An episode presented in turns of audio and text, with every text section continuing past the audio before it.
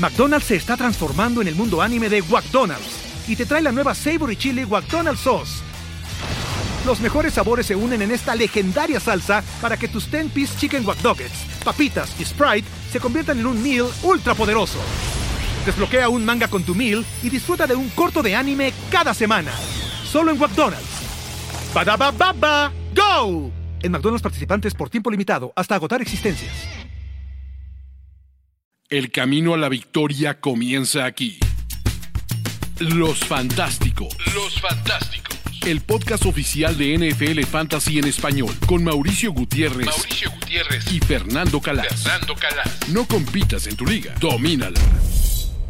Acabó el draft de la NFL y obviamente teníamos que grabar los fantásticos para hablar de lo más relevante que ha sucedido eh, en el impacto fantasy después de lo que vivimos de jueves a sábado. También ganadores y perdedores porque los hay.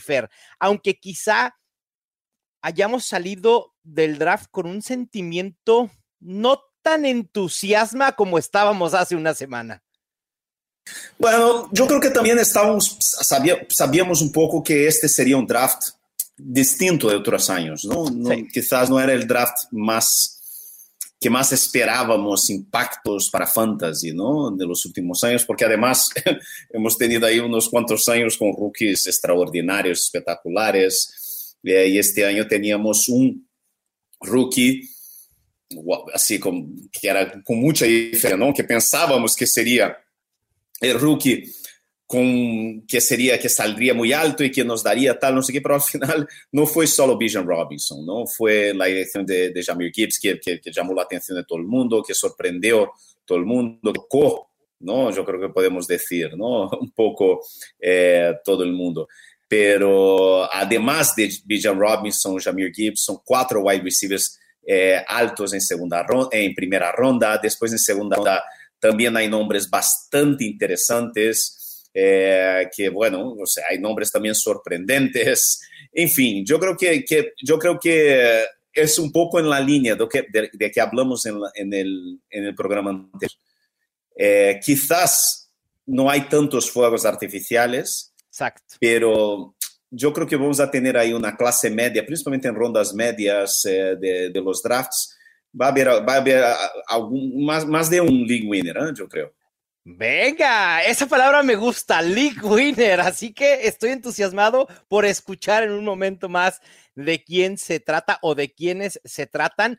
Para mí, sobre todo pensando en la inmediatez, ¿no? En 2023, siento que los destinos de la gran mayoría de los novatos, póngase running backs, wide receivers, tight ends, no me entusiasma tanto. Y sobre todo en los running backs.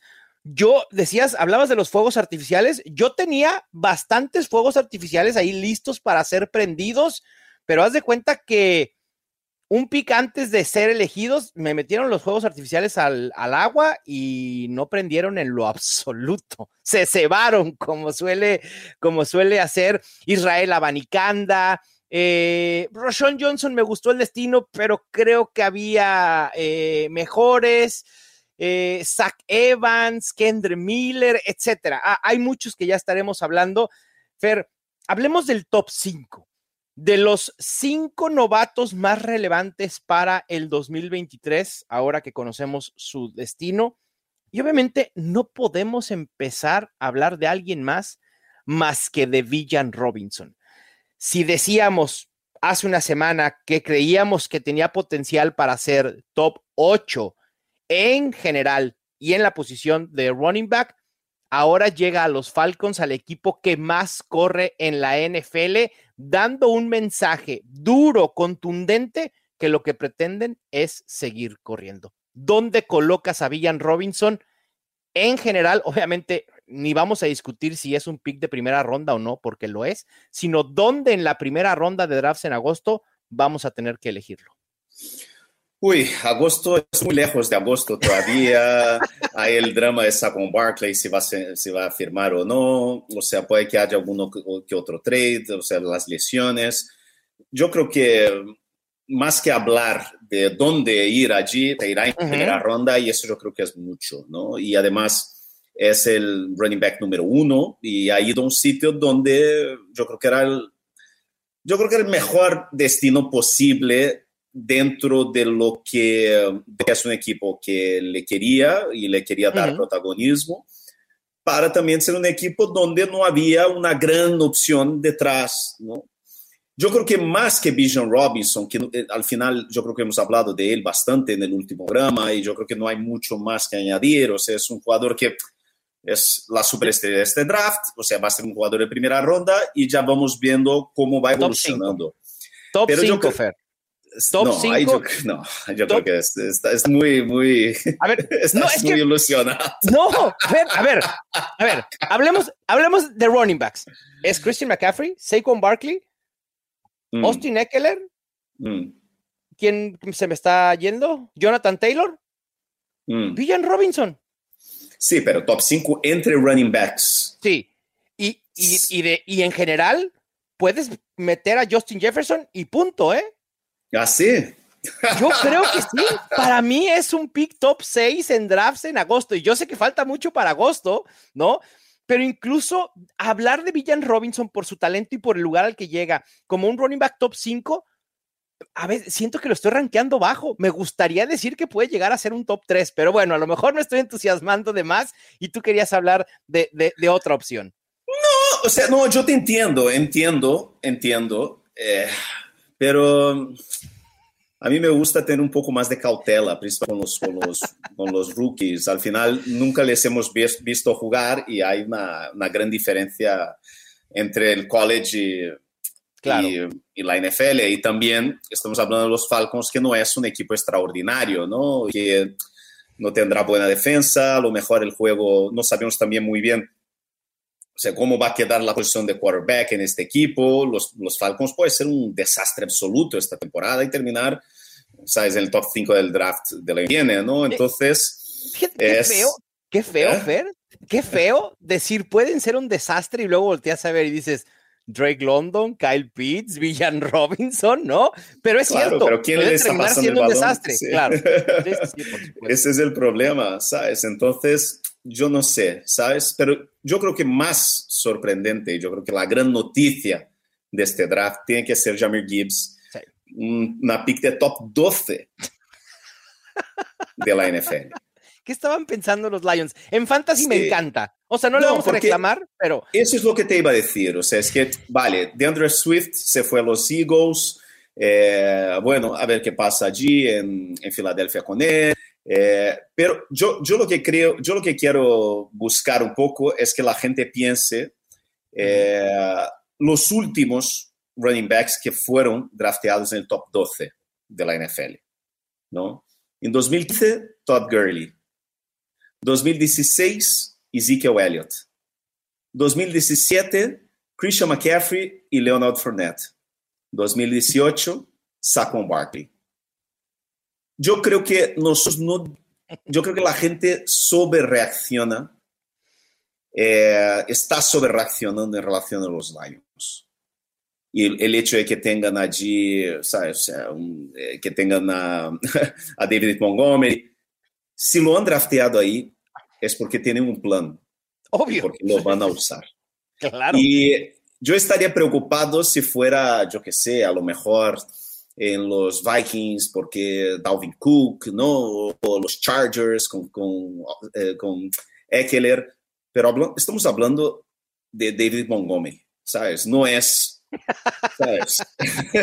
o sea, no llegó a competirle a Seiko Barkley, ¿no? O a Christian McCaffrey, claro, sí, no, por supuesto. Entonces, yo creo que en términos de, de dynasty, se vamos a decir, ¿no? El rookie drafts, que, que son los drafts que la gente, yo creo que no sé, yo tengo la impresión, Mau, de que la gente que nos está escuchando ahora mismo, en, ¿sabes? A principios de mayo, yo creo que será gente que juega Dynasty, ¿sabes? gente normal no es. si tú nos estás escuchando pero de fantasy en mayo es porque eres un enfermo vosotros. sí, y eso es un elogio. Eso es un elogio. No, sí, claro, sí.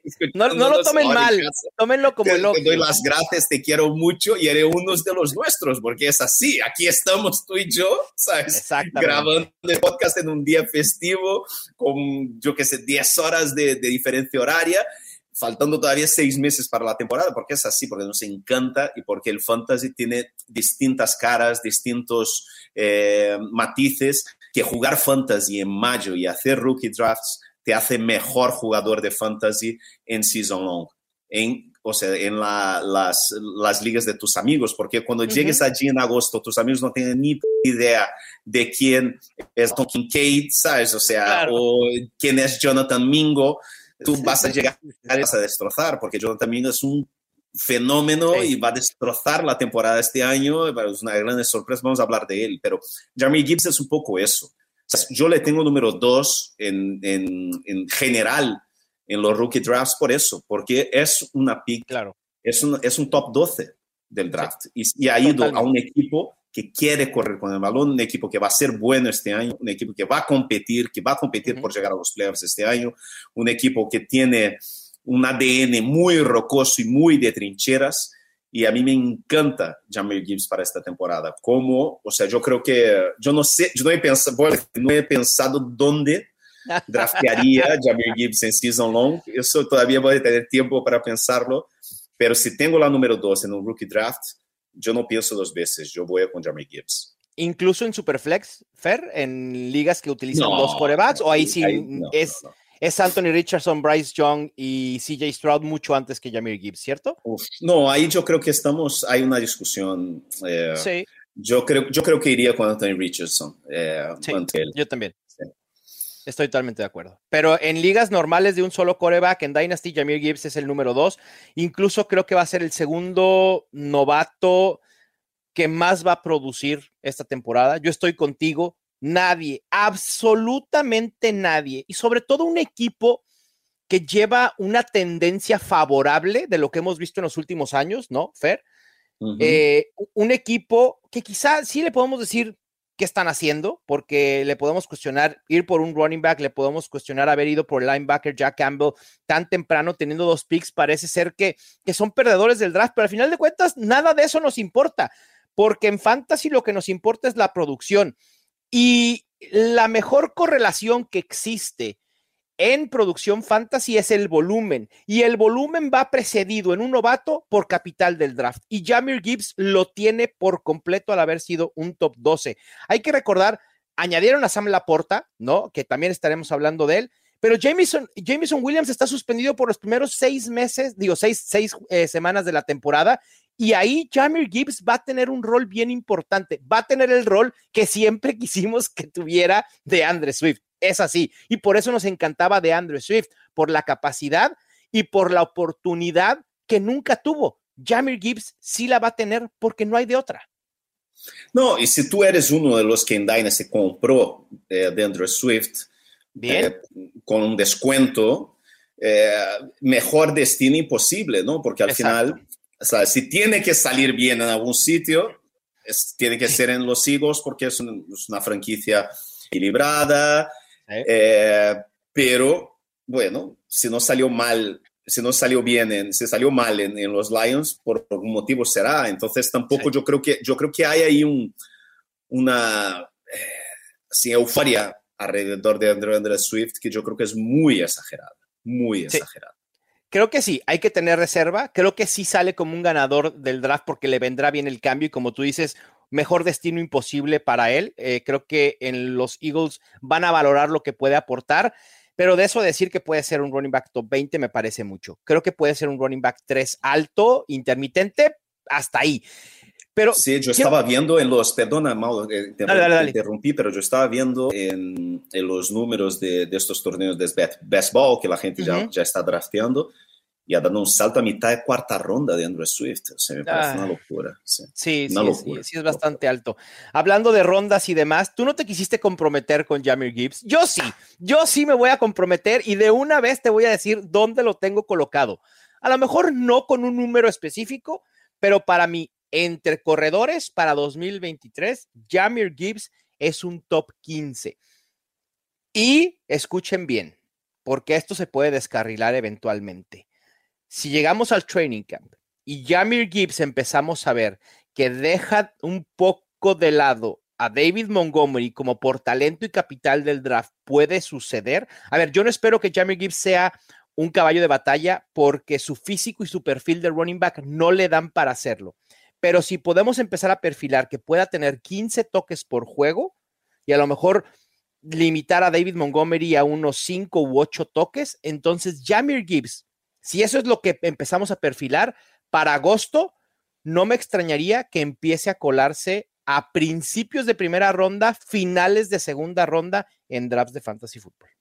A mí me parece muy exagerado, pero yo entendería tercera ronda. Yo entendería. Yo creo que, si quieres encontrar a Jamir Gibbs en tercera ronda, Fer, lamento decirte que probablemente lo, vayas a, tener en cero equipos. A lo mejor sí. Bueno, a lo mejor en el, que juegas ahí con los de tu cuadra en España, probablemente. Fer, pasando a, a, otro que se ve muy beneficiado por el lugar al que llega, es el wide receiver Jordan Addison. ¿Te gusta su llegada a los Vikings? Creo que de todos los, los wide receivers que fueron seleccionados en primera ronda, Jackson Smith Jigba que llega a los Seahawks, Quentin Johnston que llega a los Chargers, Cy Flowers que llega a los Ravens y Jordan Addison a los Vikings, creo que es el que más puede producir de inmediato en 2023. Sí, quizás lo que dices tú, ¿no? Un poco, incluso ya vamos a hablar un poco de ganadores o no de, de este draft entonces yo tengo ahí mi lista de uno de los cinco ganadores, yo tengo a Jordan Addison, porque exactamente, yo creo que en términos, si vamos a hablar de, de, impacto inmediato, la oportunidad, él es, Addison está yendo un equipo de él, llega inmediatamente para ser el número dos. Por supuesto. Así y un equipo equilibrado, un equipo, un ataque bastante prolífico.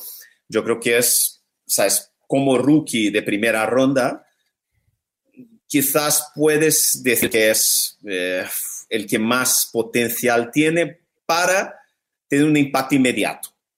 ¿no? Porque ya sabemos que wide receivers de primera ronda tienen, suelen tener bastante impacto, eh, suelen tener oportunidad, y entonces cayendo en como los Vikings, donde no hay mucha competencia contra él, y además que hay el mejor wide receiver de la liga en, en el lado opuesto, eh, yo creo que, que muy buena, no, no solo tiene un, a, a, Justin Jefferson de un lado, pero también tiene TJ Hawkinson ¿no? en el medio del campo para abrir espacio. Yo creo, que la, la, la, yo creo que está muy bien la oportunidad de Jordan Addison como impacto inmediato eh, para Fantasy. Cuando hablamos de, de, impacto inmediato, puede tener un rango de posibilidades muy amplio y me gustaría acotarlo para que la gente que nos esté escuchando no se haga falsas expectativas. No estamos esperando que Jordan Addison sea un top 12 y que replique algo como ha hecho llamar Chase T. Higgins o Tyrek Hill y Jalen Waddle. Vemos a Jordan Addison, al menos Joffer, no sé si coincidas, como un wide receiver 36, quizás similar a lo que pudo hacer o un poquito menos de lo que pudo hacer Drake London el año pasado. Ese más o menos es el rango en el que veo a Jordan Addison. Puede ser, puede ser, quizás más, ¿no? No sé, no sé, no he pensado en este sentido, yo he pensado que yo creo que, no, lo que vuelvo a decir, o sea, claro. estoy pensando ahora mismo mi, mi, mi, ¿cómo te voy a explicar? O sea,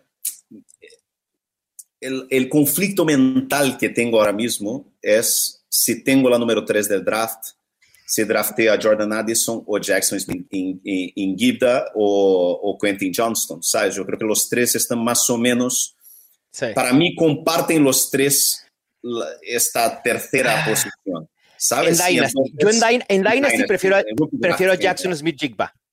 Sí, entonces yo estoy un poco en esta, ¿sabes? En este conflicto interno, eh, pero yo creo que por ejemplo, a mí me parece que él era el, el segundo mejor wide receiver de, de, esta clase, ¿no? Entonces el hecho eh, de que haya ido okay. Addison, sí, antes del draft, ¿no? Entonces uh -huh. el hecho de que la NFL piense más o menos como la comunidad fantasy, piense más o menos como la gente de analytics hizo durante todo el proceso del draft, eso es muy positivo para él. Y está yendo, vuelvo a decir, a un muy buen destino, ¿no? De acuerdo. incluso por más que haya incógnitas alrededor de Kirk Cousins, este equipo ha sido muy prolífico en pases de touchdown en las últimas tres temporadas. Es top 8 eh, en esa estadística, así que creo que puede haber eh, volumen para Jordan Addison, para TJ Hawkinson y para Justin Jefferson sin problema. McDonald's se está transformando en el mundo anime de McDonald's y te trae la nueva Savory Chili McDonald's Sauce. Los mejores sabores se unen en esta legendaria salsa para que tus 10-piece chicken wack papitas y Sprite se conviertan en un meal ultra poderoso. Desbloquea un manga con tu meal y disfruta de un corto de anime cada semana. Solo en McDonald's. baba ¡Go! En McDonald's participantes por tiempo limitado hasta agotar existencias.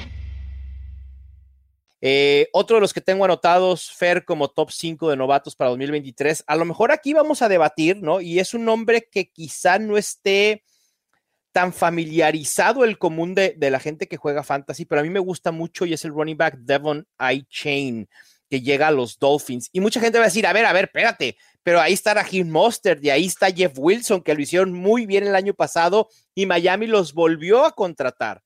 Sí, el problema es que Raheem Monster, pues ya la edad le puede pesar, tiene un historial de lesiones, no estoy diciendo que es propenso a lesionarse, es muy diferente. Lo mismo Jeff Wilson, edad y un historial de lesiones. A mí no me extrañaría que Devon A-Chain, semana 4, 5 o 6, pueda adueñarse, entre comillas, porque tampoco es un running back que se perfila para ser un caballo de batalla, pero que pueda ser cumplir un rol de mucha versatilidad en un equipo al que le gusta la de velocidad y si alguien puede desbloquear el potencial que tiene este tipo de running backs es Mike McDaniel. Mike McDaniel es, eh, viene de qué equipo?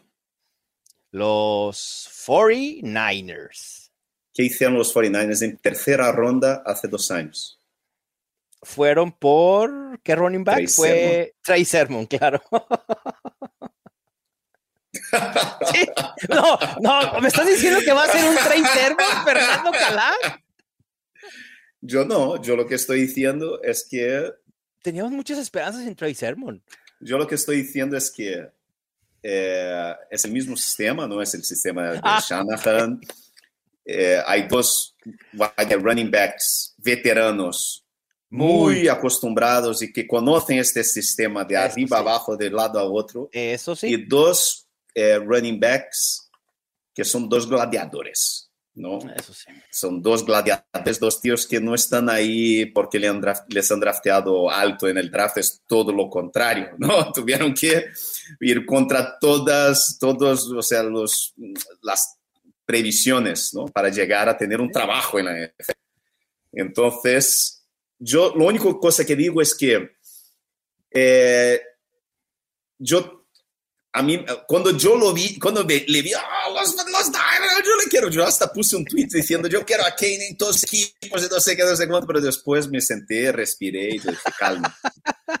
Running backs de tercera ronda son una lotería, pueden salir muy bien, pero además están en un equipo que tiene un backfield muy poblado y muy poblado de jugadores muy rocosos. Pero rocosos y al final de cuentas también, Fer, yo lo veo también de esta manera que puede ser muy ambiguo, o sea, hay ambigüedad en este backfield, probablemente. Yo creo, que, yo creo que puede que puede que salga muy bien, pero también puede que salga como Trey Simmons. ustedes, no lo están viendo, pero yo estoy intentando con un encendedor prender los fuegos artificiales y Fernando Calas está tirando cubetas de agua encima de los fuegos artificiales. Yo te digo una cosa, yo ahora mismo en mi rookie draft, o sea, para Dynasty, yo yo tengo aquí, hago la cuenta aquí, uno, dos, tres, cuatro, cinco, seis jugadores por delante aquí. a ver, en Dynasty creo que hace sentido porque prefiero a los wide receivers, llámese Safe Flowers, Jordan Addison, Quentin Johnston y Jackson Smith Jigba, que los running backs. Y por eso, a ver, e, y, ese es el tema muy interesante, Fer.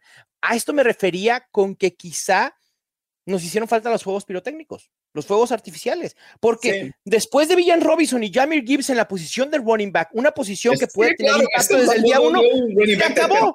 Ronda que, equipo que tiene dos running backs muy, muy eficientes. Eso es lo que a decir. Son dos jugadores muy eficientes. yo entiendo, entiendo.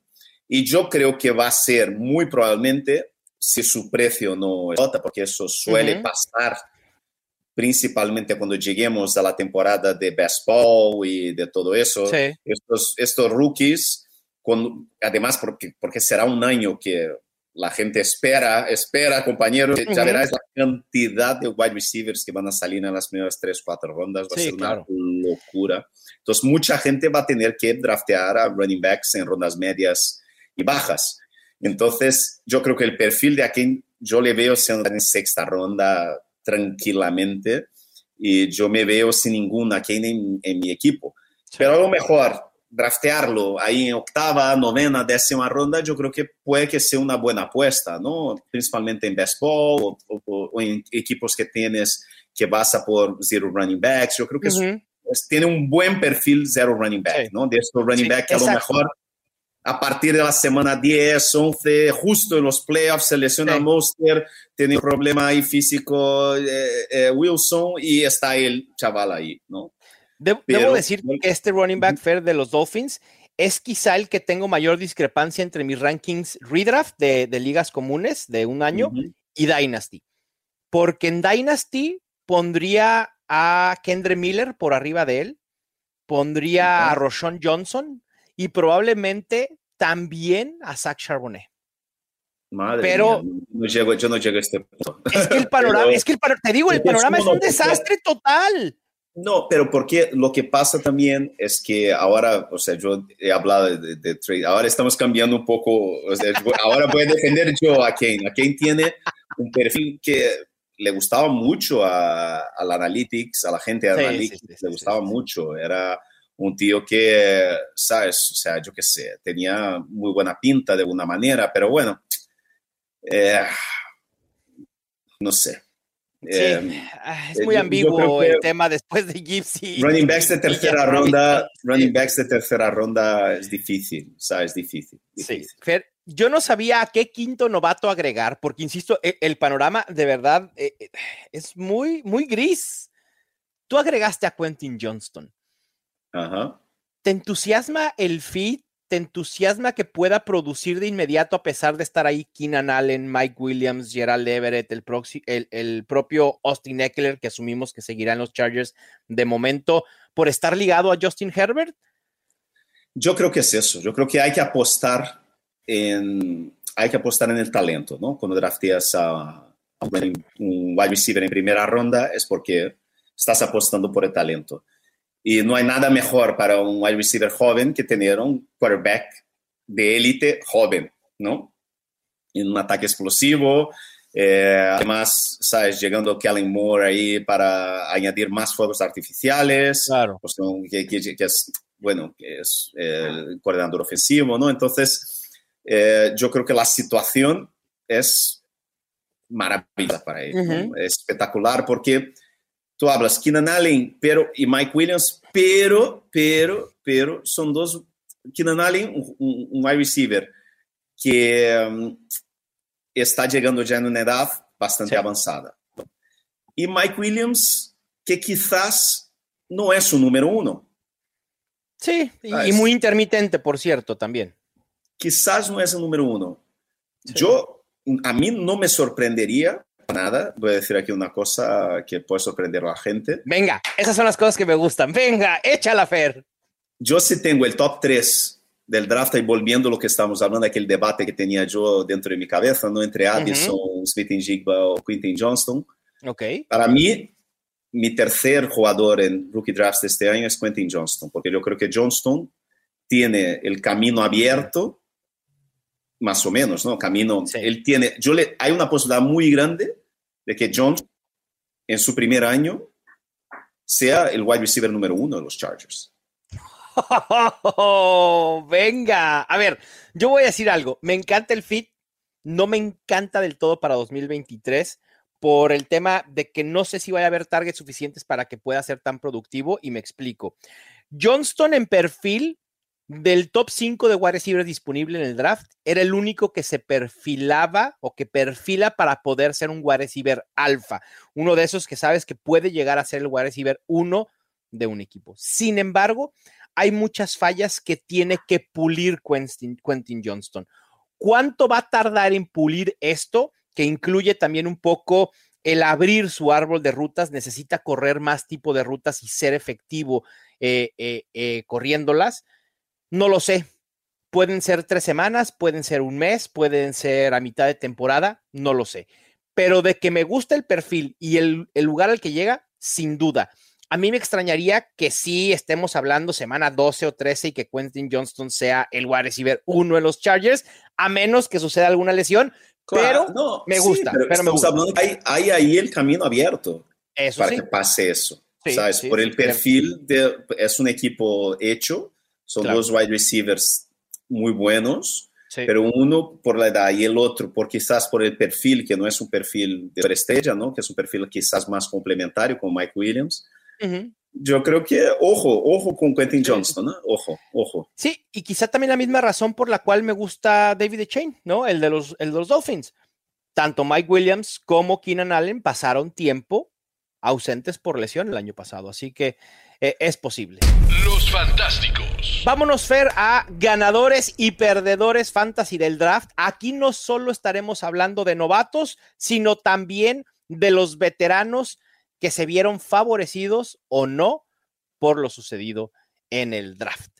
Fer lo que hizo es enfocarse en los novatos y yo me voy a enfocar un poco y voy a decir los veteranos. Fer, ¿quieres empezar con los novatos? no, ah, no comienza tú con los veteranos y ahí vamos uno por uno, uno por uno. Vamos. ¿Qué parece? Soy más, veterano soy, más soy, más veterano yo que tú o no? No, no, no. Yo creo que te llevo por lo menos 10 años.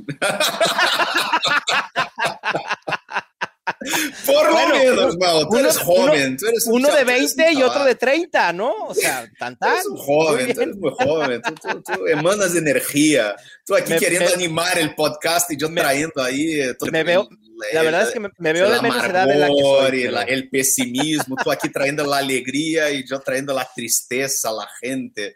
Tú queriendo volar y yo trayendo la gente hacia abajo. ¿Sabes? Sí, se nota que eres el más joven. Bueno, los ganadores entonces, los veteranos, vamos a mandarlos al cielo después de lo que ha sucedido y empiezo con el coreback Gino Smith. ¿Qué coreback? Que viene de su mejor temporada. Imagínate que ahora tiene un arma adicional que para muchos era el mejor wide receiver disponible de esta clase en Jackson Smith Jigba, el mejor recorredor de rutas desde el Perception Reception de Matt Harmon, ¿no? Y Gino Smith quizá no sea suficiente para tener un gran, año como el 2022, pero Gino Smith pudiera empezar a estar en la conversación para ser un quarterback top 12 en fantasy después de lo que vimos esta semana. Sí, en términos de fútbol americano en general, y yo creo que es, es muy buena elección, ¿no? Y además, ¿sabes? son los Seahawks apostando en ataque, ¿no? Apostando un poco en fuegos artificiales y entendiendo el camino que está yendo a la NFL. Estamos hablando de veteranos, de jóvenes, no sé qué cuánto. ¿Sabes? Estamos hablando ahí del, del, entrenador más veterano de la liga que tiene un alma, un alma juvenil, un alma adolescente que quiere wide receivers, que quiere running backs, que quiere fuegos artificiales. O sea, hay que, hay que, hay que admirar uh, a la juventud de Pete ¿sabes? O sea, es un poco eso. De acuerdo. Y si hablábamos de que no hubo juegos, fuegos artificiales o juegos pirotécnicos con los running backs novatos, bueno, los veteranos armaron un fiestón, Fernando Calas, porque salen beneficiados muchísimos, incluyendo a Tony Pollard, Rashad White, de Andre Swift y su cambio a Filadelfia, Ramondre Stevenson en los Patriots, y sí, uno que se temía podía ser cortado, Joe Mixon.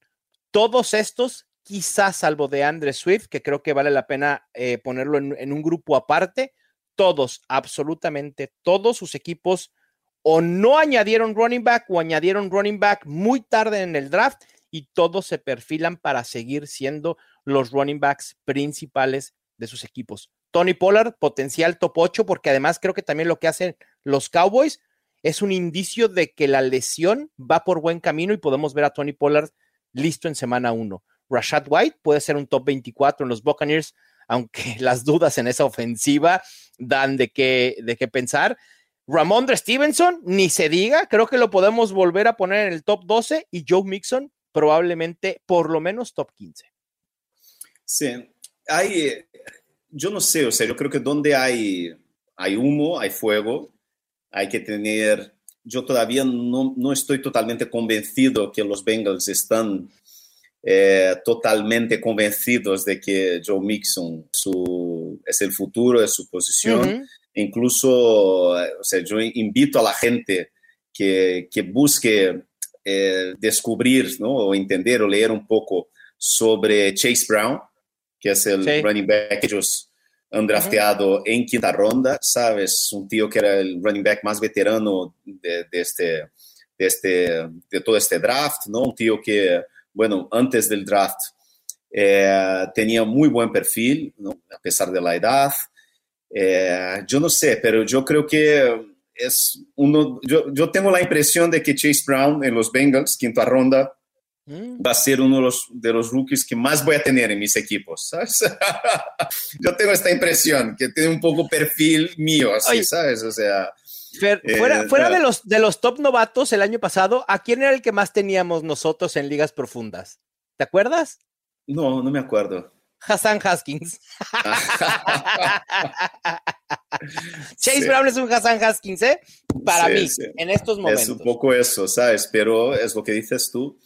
Eh, porque, por ejemplo, también los, los, Dolphins, los, Cowboys, ¿no? Han pillado a Disfon en sexta ronda, pero Qué historia, ¿no? Esa, Fer. Qué historia. E, ese video, quien no esté al tanto, eh, el papá de Chase Bone es scouting o es el director de scouting de los Dallas Cowboys. Y cuando le dan la noticia que van a elegir a su hijo, bueno, imagínate la cara del señor. Él le pudo hacer la llamada, decirle, ¿te gustaría venir el lunes a trabajar conmigo? Así dijo, pero por supuesto que sí. Fue increíble, de los mejores momentos del draft, sin duda.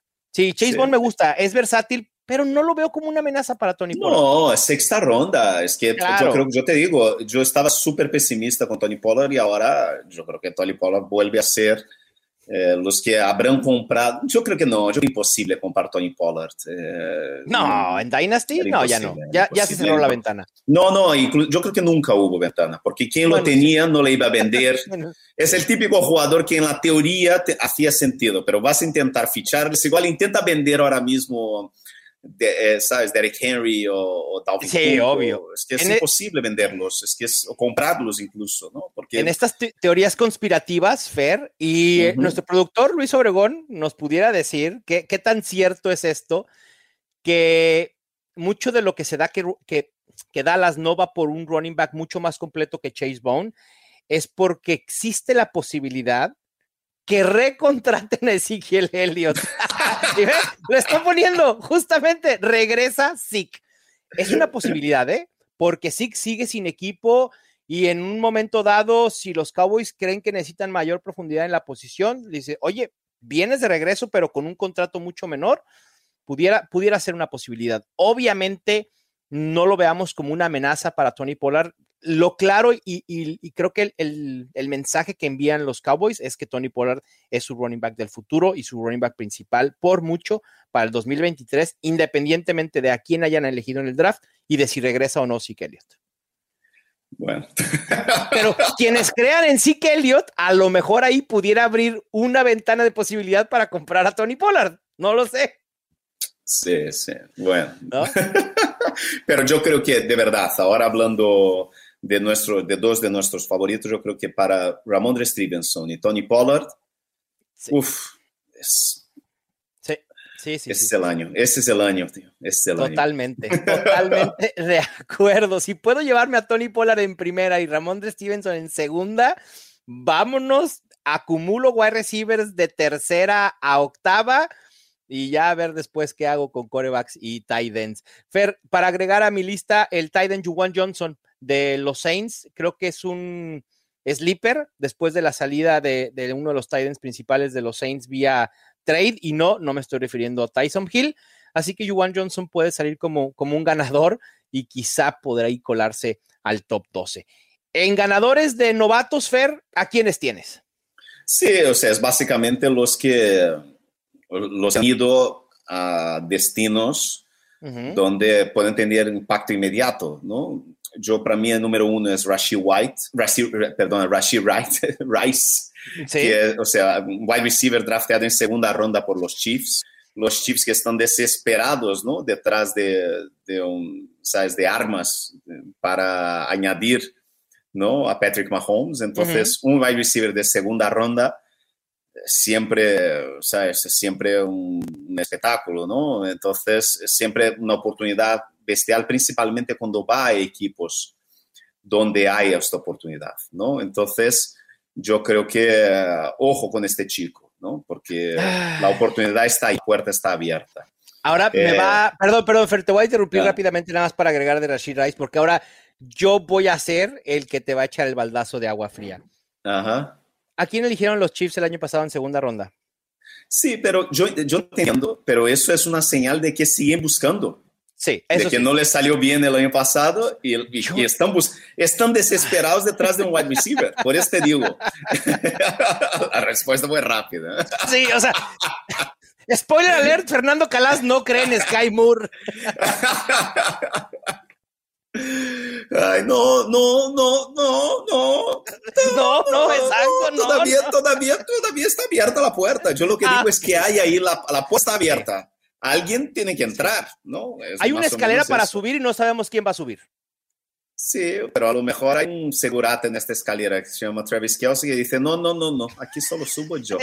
Quita, cierra la puerta, quita la escalera y no hay más, sí, por Sí, supuesto. sí, sí. ¿Qué, otros, ¿Qué otros ganadores tienes, Fer? Ah, bueno, ya hemos hablado de Jordan Addison, ¿no? Para Minnesota. Ujú. Eh, yo creo que Dalton Kincaid, ¿no? Sí. Eh, Tyrant que se va a, a los Bills, yo creo que es una- un arma más en el ataque de los Bills. Yo creo que es, sabemos que la transición de Tyrants de la NFL es siempre complicada, pero bueno, o sea, sin esperar, sin mucha expectativa, yo creo que para el chaval, mejor sitio imposible, ¿no? Eh, yo creo que está en la puerta para los, o segunda ronda para los Lions también, vale de eh, Tyrant. Esta, este, este fue un draft histórico para Tyrants, Ujú. ¿no? O sea, había un, un talento bestial disponible. Eh, pero yo creo que el, el mayor ganador, de alguna manera, de, de todos estos así, si, si- si nos olvidamos un poco del top 5, no sé qué, yo, yo, te, yo te voy a, o sea, como hablé de los, eh, antes de los running backs, cuando estaba hablando de Bijan Robinson, mira quiénes fueron los primeros wide receivers drafteados en segunda ronda en los últimos años. 2018, tienes? Cortland Sutton. Ajá. 2019, Debo Samuel. 2020, T. Higgins. Bien. 2021, Elijah Moore. 2022, Christian Watson. Y 2023, Jonathan Mingo. Exactamente para un equipo como los Panthers, que necesita también desesperadamente un wide receiver. Sea, la puerta está abierta, hablando de puertas abiertas, ¿no? Sí, puerta Moore, más ah, abierta Elijah que Moore, esa. pero la gente tiene que Eh. recordar su primer año, ¿no? Elijah Moore, el problema no fue el talento, fue lo que pasó después, ¿no? Pero su primer año ha sido un league winner, porque además, o sea, al final de la temporada ha ayudado a muchísimos equipos, ¿no? Eh, de fantasy. Eh, me ayudó a ganar mi liga, yo me acuerdo perfectamente. Eh, entonces, yo creo que Jonathan Mingo tiene, es un- también yo tengo la impresión de que va a ser un- uno de los jugadores que más tendré en mis equipos este año, ¿no? Ese es el league winner que tanto nos querías decir, Fer. Jonathan Sí, para Mingo. mí sí, sí, sí, sí. Para mí yo creo que yo creo que son dos, eh, son dos, pero el problema es que dónde, dónde vamos a, no sé, o sea, dónde, porque la, la situación es muy mala, ¿no? Estamos hablando, sabes, de un quarterback rookie. eh, Pero- Normalmente, Fer, lo hemos Mm. visto históricamente, cuando llega un coreback novato, suele beneficiarse o confiar mucho en un wide receiver novato que esté atado a él. No sé por qué ¿no? sucede, pero, a- pero a veces así sucede y creo que Jonathan Mingo tiene ahí buena oportunidad. ¿Quieres que te emocione un poco más? No sé si ya lo sabes, pero Ah. igual puede emocionarte un poco más. Matt Harmon, que es especialista, analista de fantasy, Ah. especialista en wide receivers, Ah, ¿sabes con quién, a- sí, con quién compara a Jonathan Mingo? No, Amon Ra Sam Brown. wow. Cuando llegó a la NFL en esa misma situación, cuando no confiábamos mucho y que decíamos, no, Amon Ra Sam Brown, claro que no va a producir en su, primera, su primer año, y después empezó a ganarse los targets y fue una bomba fantasy. Jonathan Mingo, quizá no a ese, con ese upside de Amon Ra Sam Brown, pero ahí está y Matt Harmon le recuerda totalmente ese proceso de Amon Ra Sam Brown. Así que entusiasmémonos con Jonathan Mingo, uno de mis sleepers favoritos para últimas rondas en ligas redraft. Eh, tú sabes que yo he vendido todo. Yo, no juego ya mucha, mucho Dynasty porque no, me daba tiempo. Entonces yo me he quedado con dos ligas de pago, ¿no? Son, son de dinero eh, de Dynasty. Tengo dos solo. Eh, y las cuido con mucho cariño. Y ambas tenía el 1.5 y en ambas vendí el 1.5. en una, el 1.5 por una segunda, una tercera y una primera, y en otra el 1.5 por tres segundas rondas. Y en esta de tres segundas tengo seis segundas rondas. Entonces yo creo que en este equipo yo voy a tener, yo qué sé, San Laporta, eh, Jonathan Mingo, Zach Charbonnet, eh, Rashawn Johnson, Rashi eh, Rice, Michael, Michael Myers. Yo voy a tener todos estos que, nos, que van a escapar de, de, de, de esta primera ronda, yo los voy a pillar en este, en este equipo y sea lo que Dios quiera. Es una base sólida, porque si llegan a pegar tres o cuatro de esos seis, Fer, estás de ¿Cuál es la diferencia, en serio, entre draftear a Jonathan Mingo en segunda ronda y draftear a Zay Flowers en primera? E, en fantasy quizá no exista mucha diferencia. Por eso te estoy diciendo, o sea, yo vuelvo a decir lo que dije. Quizá decir el capital del draft, ¿no? Que tú esperas que Say Flowers tenga una mejor carrera y mayor utilización por el capital del draft invertido por el equipo que lo seleccionó, en este caso los Ravens. Pero de ahí más, me parece que no, no hay mucha diferencia. ¿eh? Sí. De acuerdo. es un poco eso, ¿sabes? Por eso yo decía, eh, para mí este es un año perfecto para acumular. Eh, elecciones de, segunda y tercera ronda. Los Fantásticos. Pues todo era risa y alegría hasta que toca hablar de los perdedores fantasy del draft. Y bueno, aquí Fer, creo que tenemos dos corredores muy claros que salen como grandes perdedores. El primero es Kenneth Walker, ¿no? Tras la llegada de Zach Charbonnet, porque va a estar ligado a un comité por toda su carrera o por los próximos tres o cuatro años, no hay más. Y Tyler Algier, que aquí el panorama es aún peor, porque Tyler Algier ha perdido totalmente el rol que tenía en Atlanta a pesar de haber sido tan eficiente el año pasado. Villan Robinson es caballo de batalla, 300 toques, todo lo que ya hablamos de él, olvídense de Tyler Algier. Sí, vale que es un jugador que nunca ilusionó mucho, ¿no? Que nunca... Sí. Eh, pero bueno, es lo que es. Sí, de acuerdo. Y también pues agregar al Titan Dawson Knox, por lo que decía Fer, ¿no? La llegada de Dalton Kincaid. Fer, ¿podemos agregar... A Kenneth Walker, o sea, el tiempo, ¿no? O sea, en este... es que porque...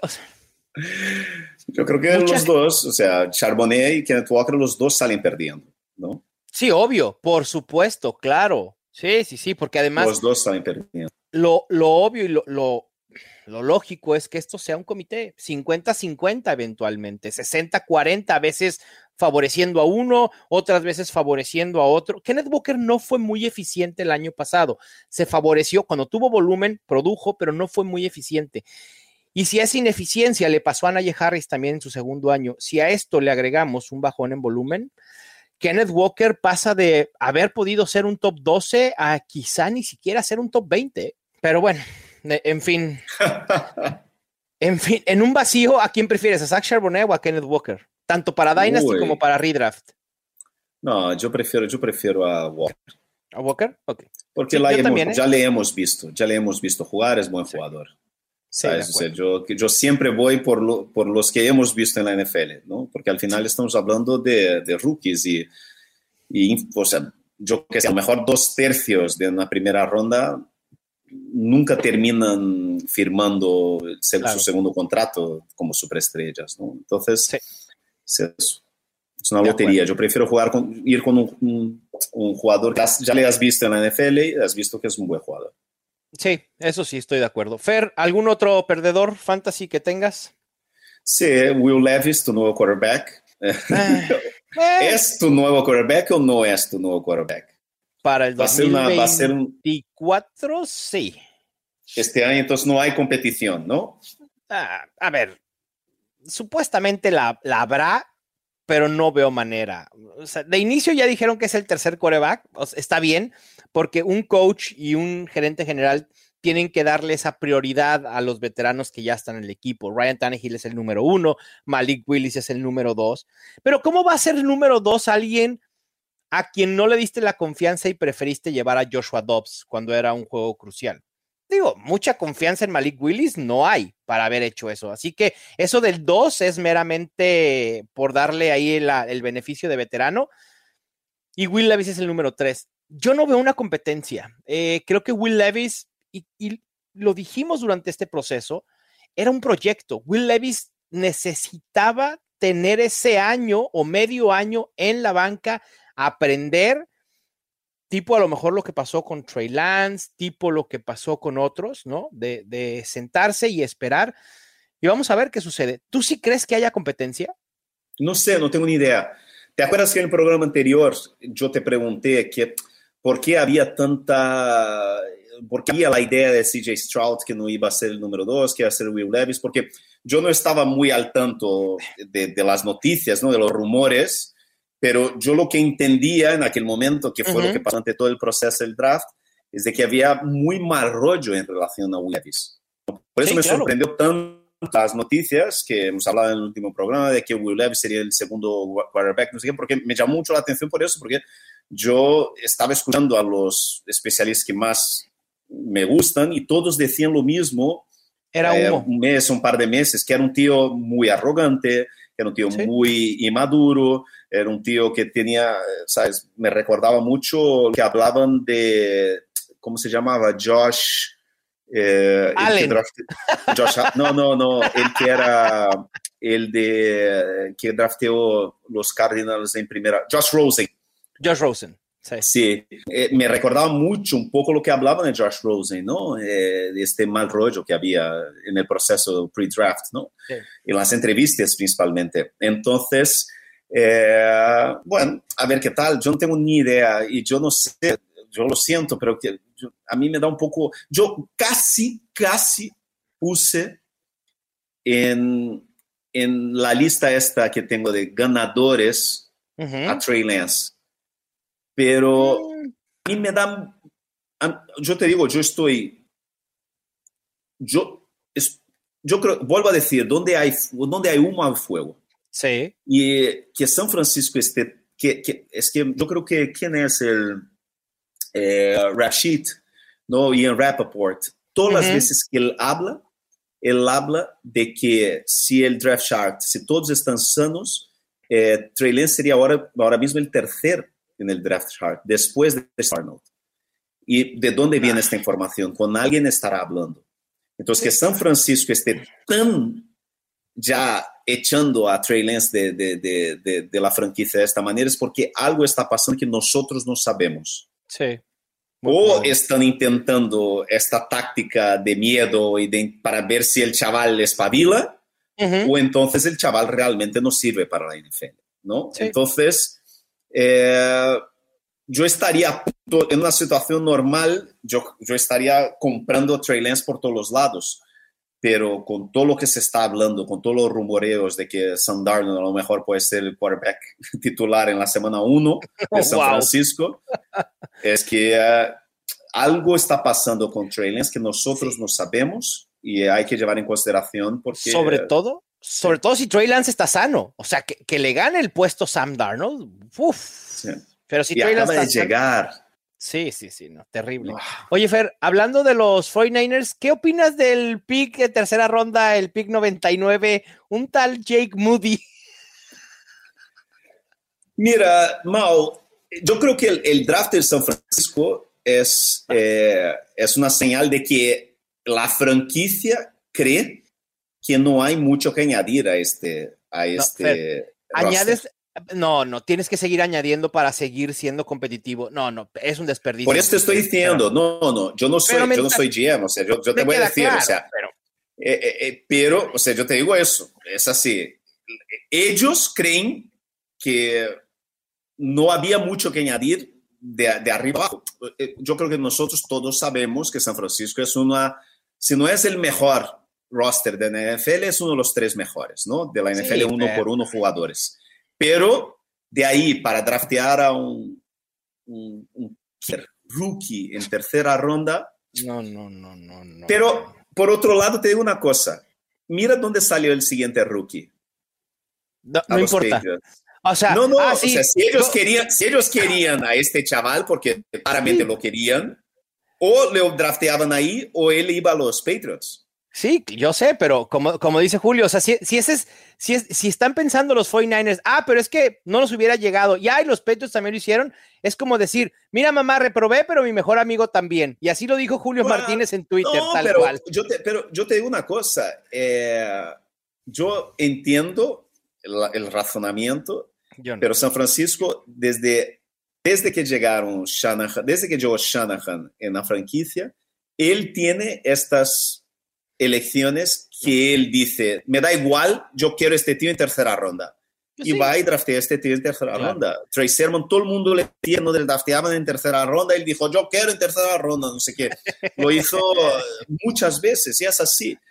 Al final, o sea, claro, o sea, yo creo que en tercera ronda puedes ir a por un, un línea, línea defensiva, un jugador más, sabes, un defensive back, un, un, un guard, Lo un, que sea. linebacker, sabes, puedes ir por donde quieras, pero yo creo que eh, hay que también entender lo que te están diciendo los, las franquicias de la NFL. Sí. ¿no? Si fuera una franquicia que no sabe draftear, que sabe montar equipo, tú decías, esto no tiene ni idea de lo que tiene.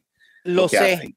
En el Pero- caso de San Francisco, yo creo que es un poco eso. Es que, mira, estos, se- es- estos creen que el equipo está hecho, que quieren empezar la, incluso yo creo que eso, si, si le dije a Shanahan, mira, empezamos mañana la temporada, Shanahan Estamos dice, listos. ahora mismo.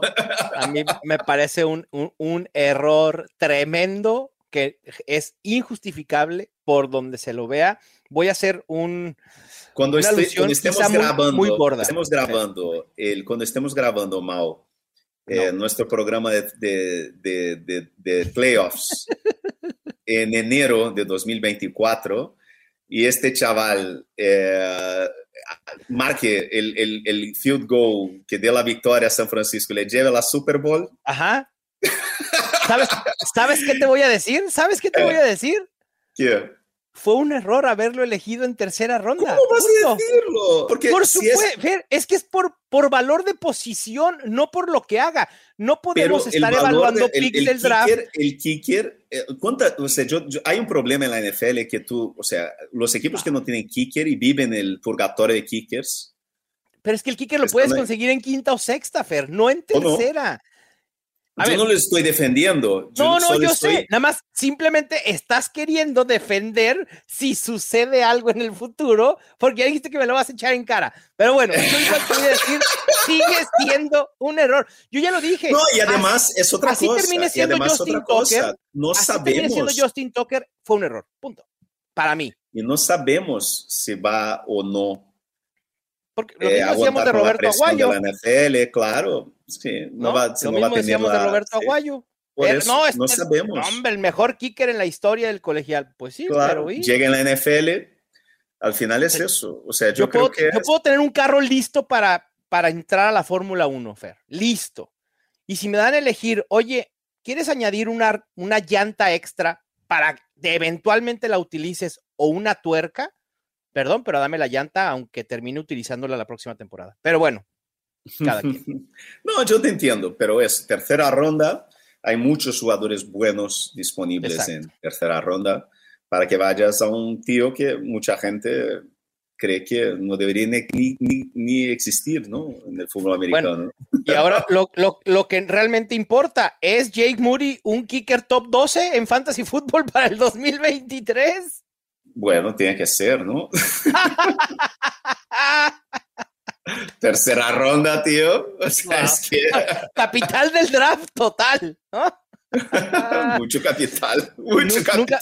nunca, nunca, nunca pensé cerrar el podcast de los fantásticos post-draft diciendo que tenemos un kicker novato que puede ser top 12 en rankings. Wow. No, top 12 en ¿No? kickers, entre los kickers. Por eso, entre kickers novatos, claro, os digo, entre kickers de, de todo fantasy. ¿Quién es el número uno? O sea, De- no, ¿quién es el 12. número dos después de, de, de Tucker?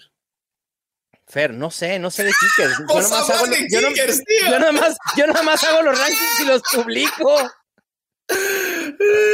no sé. a ver, ¿qué son los kickers? ¿Qué son? ¿Qué son los kickers? Mucha gente va a decir, no, te ganan juegos de fantasy, hombre. ¿Y qué va, qué va, a pasar con DeAndre Hopkins? ¿Qué va a pasar con Ezekiel Elliott? ¿Qué va a pasar con Mad Fournette?